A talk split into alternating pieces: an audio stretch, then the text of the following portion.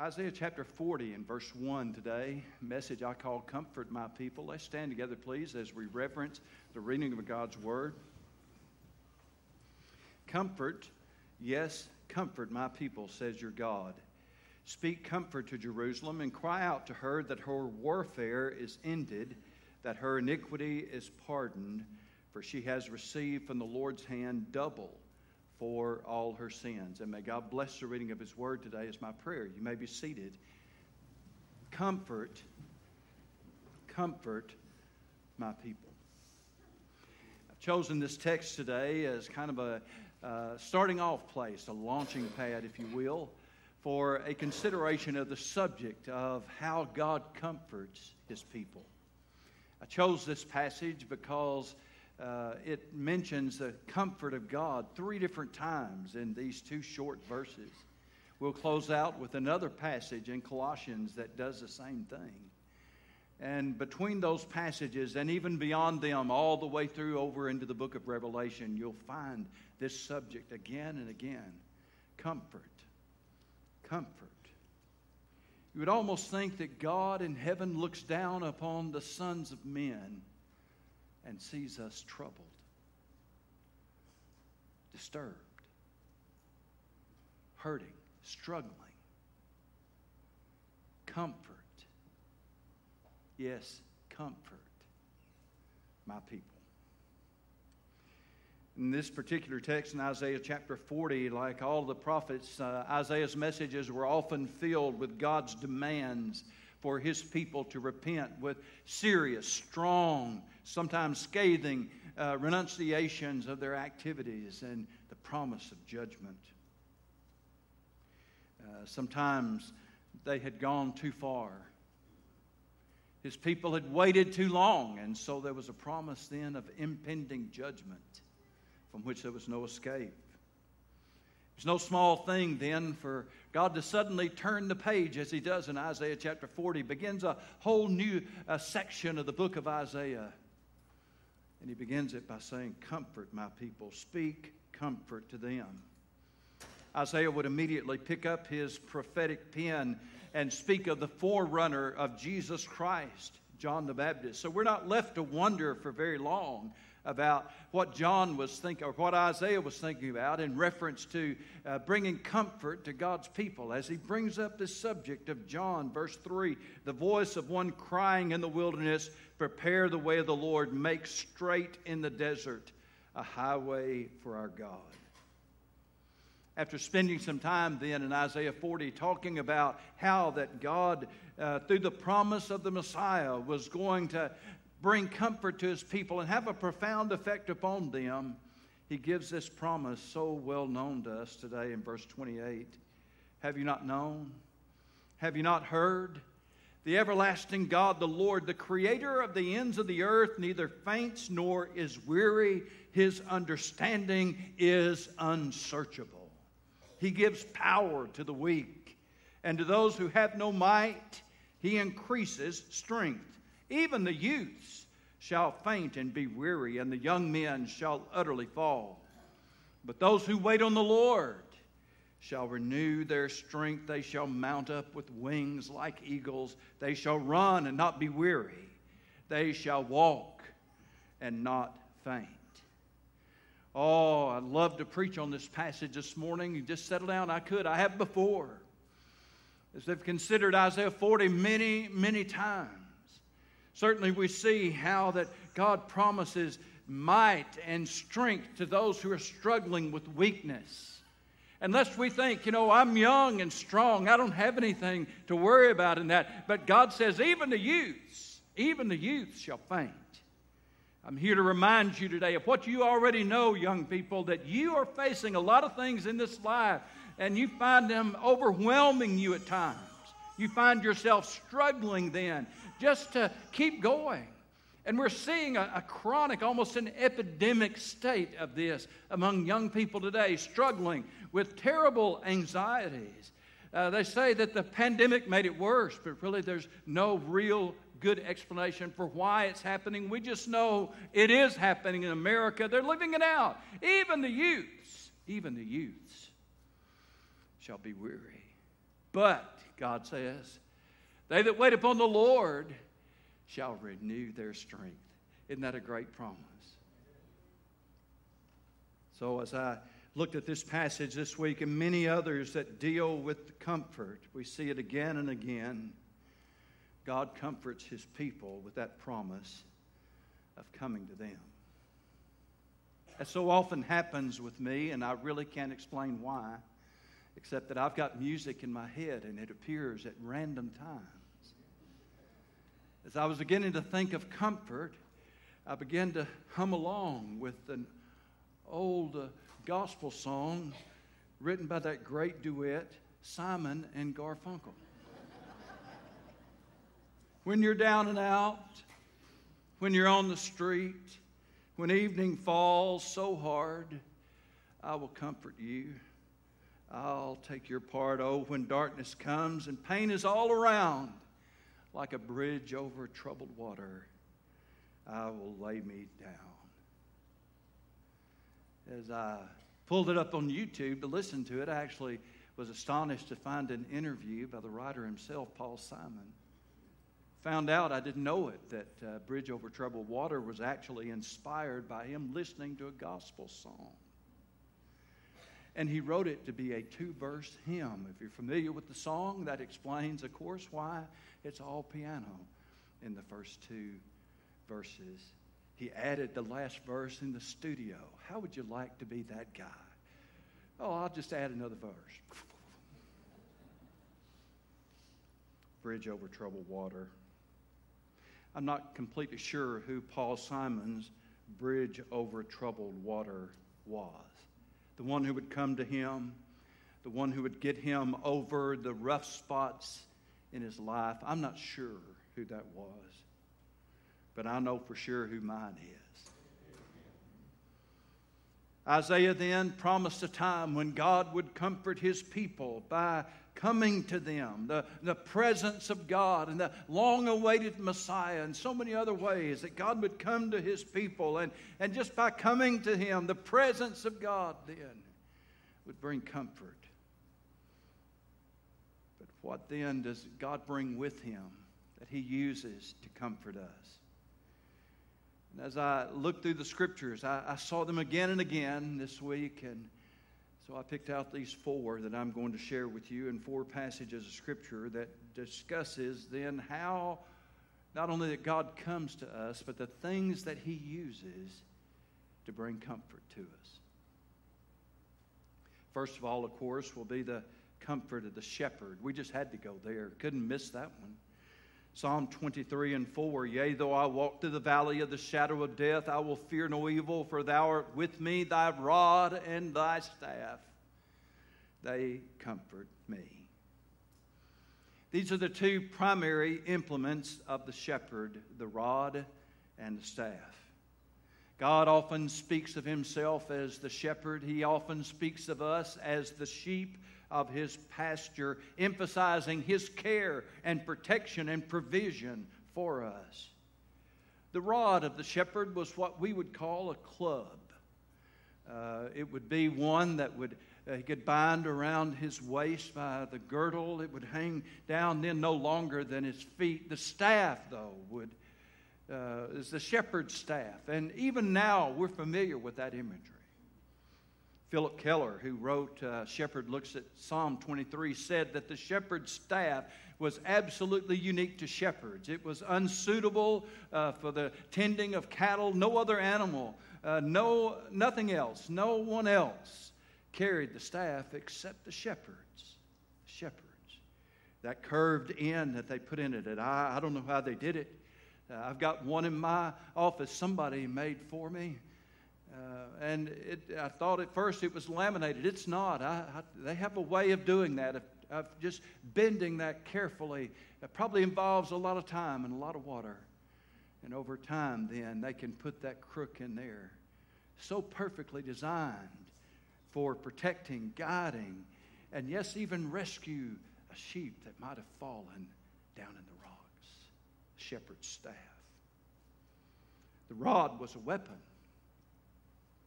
and in the hands of a skilled shepherd, it was formidable. You might remember the story in 1 Samuel chapter 17 when David was preparing to fight with Goliath. And uh, uh, he was uh, uh being pressed by King Saul to carry King Saul's battle armor, wear his armor, but, but he would not do it. And David pointed out then that there was a time when a lion had come and, and grabbed a, a lamb out of his flock. A time, another time when a bear came and grabbed a, a, a, a lamb out of the flock. And he said, I struck them and killed them. Yeah, with a stick. I said, you, you always thought that somebody just made that up about going bear hunting with a stick. No. That, that was David. You say, that was a tall tale. No, no, it wasn't.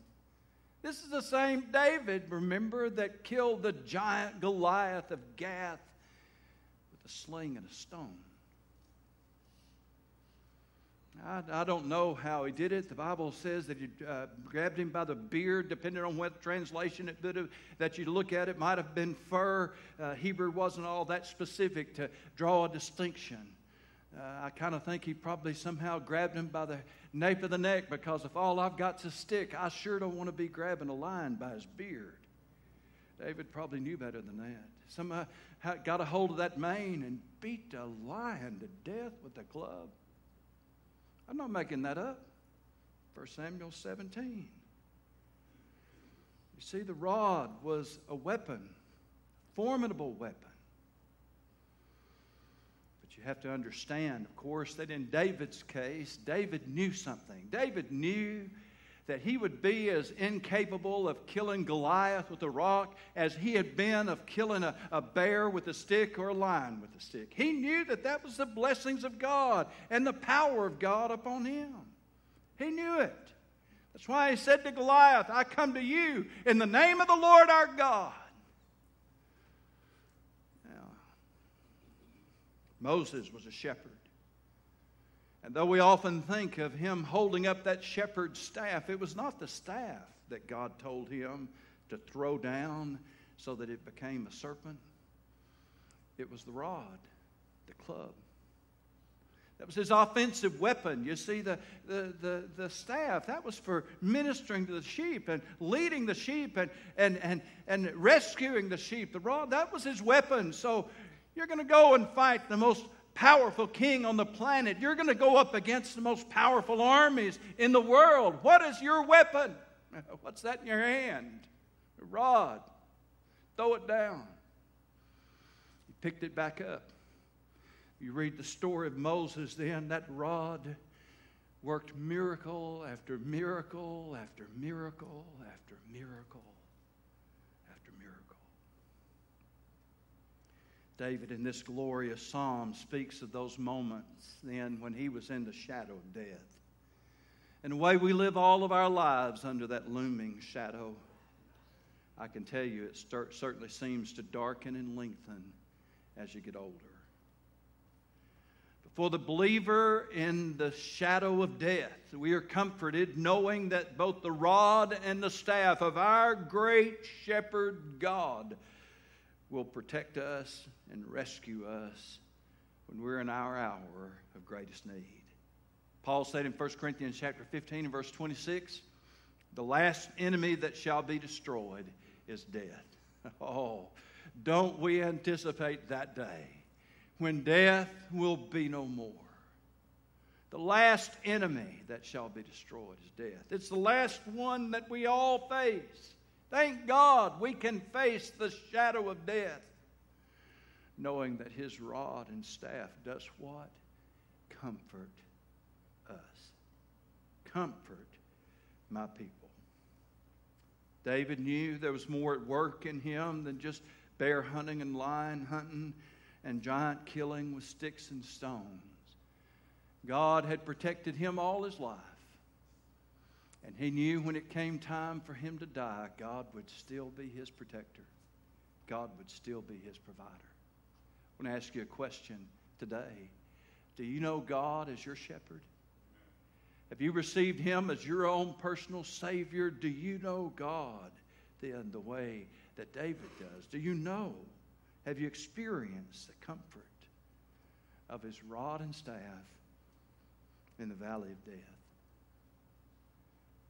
Second thing we saw over and over as I looked and studied about this this week was the comfort of the Holy Spirit. The comfort, yes, of the shepherd, but then there's the comfort of the Spirit. Acts 9:31 then the churches throughout all Judea, Galilee and Samaria had peace and were edified and walking in the fear of the Lord and in the comfort of the Holy Spirit they were multiplied. Acts chapter 9 records for us the conversion of a man named Saul. Before that time, Saul, the Bible said, had wreaked havoc in the churches.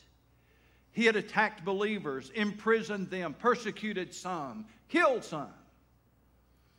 His persecution was so intense that believers were scattered. Where once they had gathered together around Jerusalem, now they were scattered to the four winds, except only the apostles stayed behind in Jerusalem.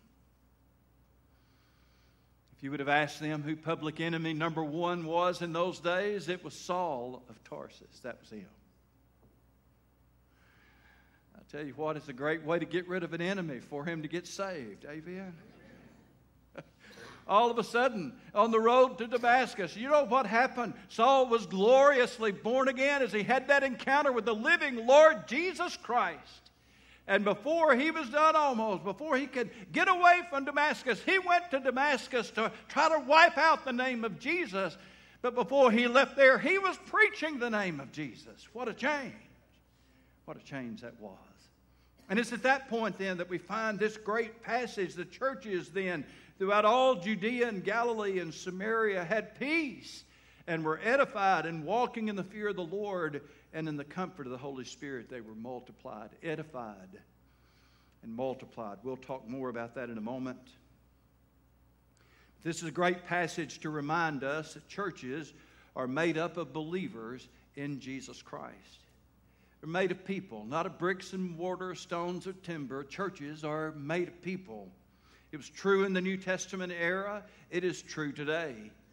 God's plan is, is clearly identified in the New Testament. He intends then for people, God would have all men, the Bible says, to be saved and to come to the knowledge of the truth. And in order for that to happen, of course, God created this marvelous institution called the New Testament church. And we're not the only one. Obviously, there are many, many others in our town and community, and, and many, many others all around the world where believers are saved, they're baptized. Then they make a commitment to one another. We tend to call it a covenant. And we covenant then one with another. For what purpose? So that we can follow Jesus Christ and serve Him. This passage then shows how that churches can be edified. That means build up or grow, edified and multiplied. A church is edified. That means that the church is growing stronger in their faith and their understanding of the truth of God. A church is multiplied. That means it's getting bigger, it's growing, both spiritually in their knowledge of God and their knowledge of the things of God, and growing in people. Now, Notice the two things that God put together so wonderfully in this passage for us. They walked in the fear of the Lord and in the comfort of the Holy Ghost. Fear of God and comfort of the Holy Ghost. These two things are complementary, not contradictory. They walked in the fear of the Lord and they walked in the comfort of the Holy Ghost, both at the same time. You see, when we lose our fear of God, we tend to gravitate toward things that we shouldn't be doing, behaviors that are not proper. So that instead, then, as God's people of the comfort of the Spirit, we get the conviction of the Spirit. But as long as we maintain that healthy, viable, and vital fear of God, so that we reverence Him and respect Him, so that we long to please Him and not displease Him, as long as we are walking in the fear of God, then we can also be assured we'll be walking in the comfort of the Holy Spirit. Paul would tell the church at Corinth, Become complete. Be of good comfort. Be of one mind. Live in peace, and the God of love and peace will be with you. Be complete. Be of good comfort, of one mind. Live in peace. It's an amazing thing to watch churches edify and multiply. It's always our goal. It's always my prayer that our church would be edified and multiplied. It's a wonderful thing for when God adds to the church. oh, but I tell you, it's something amazing when He multiplies it. That's when people are walking in the fear of the Lord. That speaks of our lifestyle. It, it, it's a people then who are, are walking in the comfort of the Holy Ghost. That speaks of the peace that, and assurance that we have in our life. That kind of lifestyle attracts attention. Your friends will notice, your coworkers will notice, your employees will notice. And what an opportunity there is then for testimony. That's how it begins to multiply. You see, it's one thing if, if one person brings one, that, that's a great thing. But what if a hundred bring one? Now we're talking multiplication. The churches then walking in the fear of the Lord and in the comfort of the Holy Spirit, we're edified and multiplied. So we have then the comfort of the Spirit, the comfort of the shepherd. Then there's the comfort of the Scriptures. Romans chapter 15 and verse 4. For whatever things were written before were written for our learning, that we, through the patience and comfort of the Scriptures, might have hope. God has given us His incredible word, His revelation to us, inspired, inerrant. God has given us His word to read, to study, and to learn. Some of you may just be getting started out trying to read or study the Bible, and it may seem to you to be a daunting task. If you're just getting started in your faith or young in your faith, let me encourage you with everything I have as strongly as I can. Don't try to start in Genesis or don't try to start in Revelation. Folks, start in the Gospel of John. The Gospel of John begins with the story of creation. In the beginning was the Word, and the Word was with God, and the Word was God. All things were made by Him, and without Him was not anything made that was made. Two great things then that it tells us. Tells the whole creation story in two statements. Number one, Jesus made it all. Number two, nothing made itself. nothing. How about that for some truth for our generation today? That book, the Gospel of John, is written, uh, Greek scholars tell me, on about a third grade level. Anybody can read it and understand it. Tells us the story again and again of people that Jesus interacted with. Start with the Gospel of John. You see, the Bible is not just one book, it's 66 books. Start in the Gospel of John. Jump from there over to the book of James. You want a little practical reading? Oh, jump into the book of James. You'll love it. Oh, James is so blunt, so direct, so to the point. James will get up in your face. You're struggling with some sin. Oh, James will put it out there for you. Read John's epistles, 1st, 2nd, and 3rd John, especially the first one, because it gives to you the assurance in of how you can know that you have eternal life. You might jump back then to the Psalms, to the Proverbs. Long about that time, you'll be ready to tackle some of those other great things.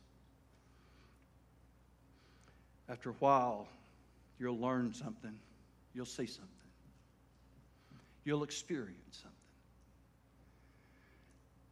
The scriptures give you comfort, the scriptures give you comfort. I've visited in the homes of patients who were struggling with Alzheimer's and dementia. And see them sitting in a chair beside them on the table. It's a well worn Bible.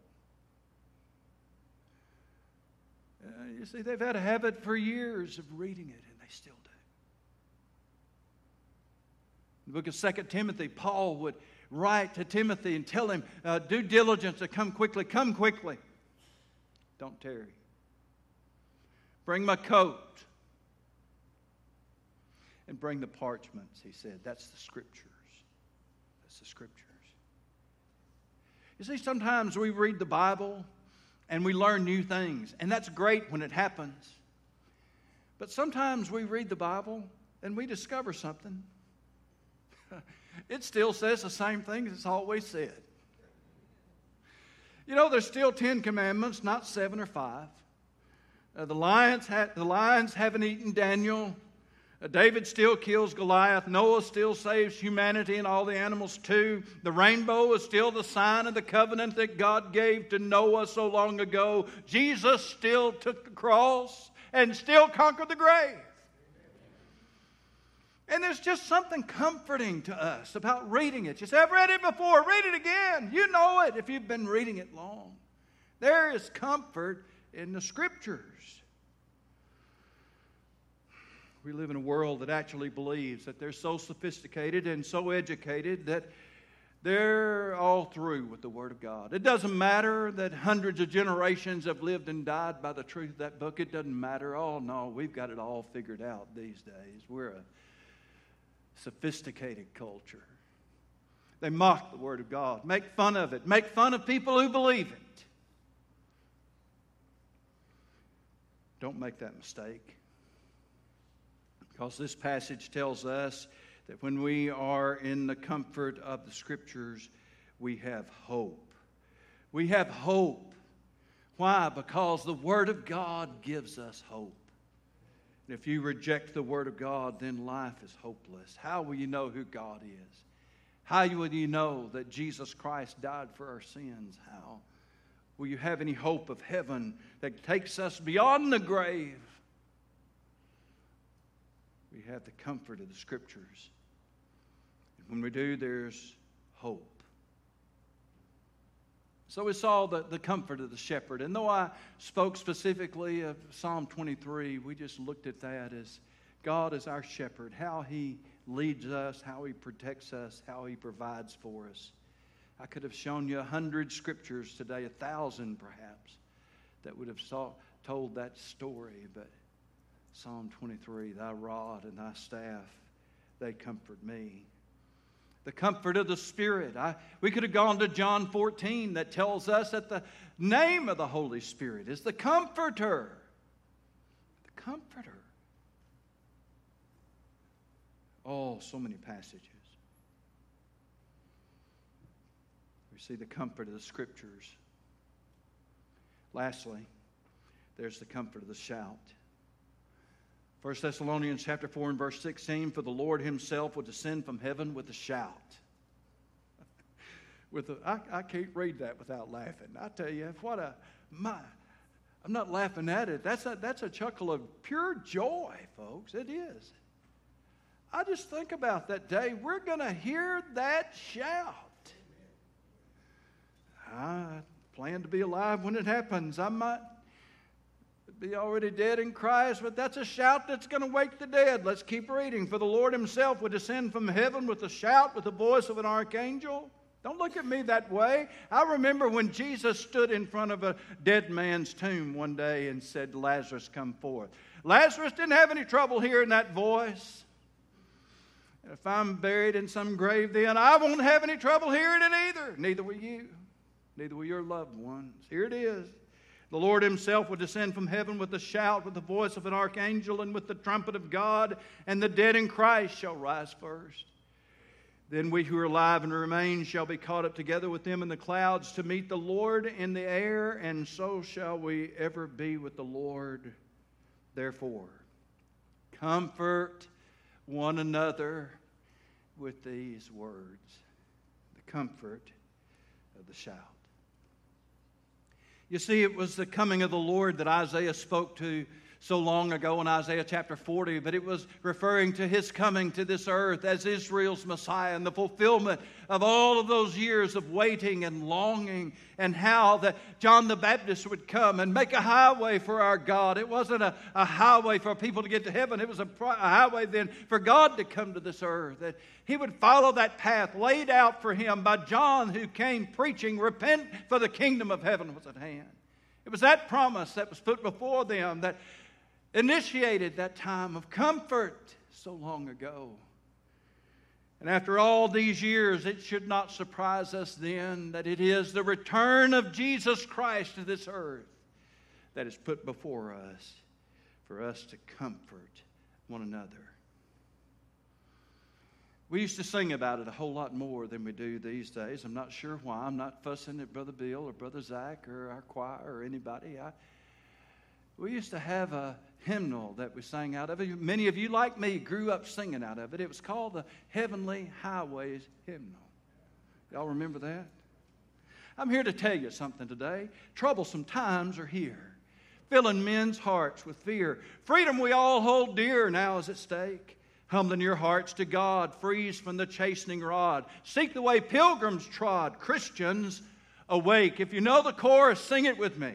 Jesus is coming soon, morning or night or noon. Many will meet their doom. Trumpets will sound.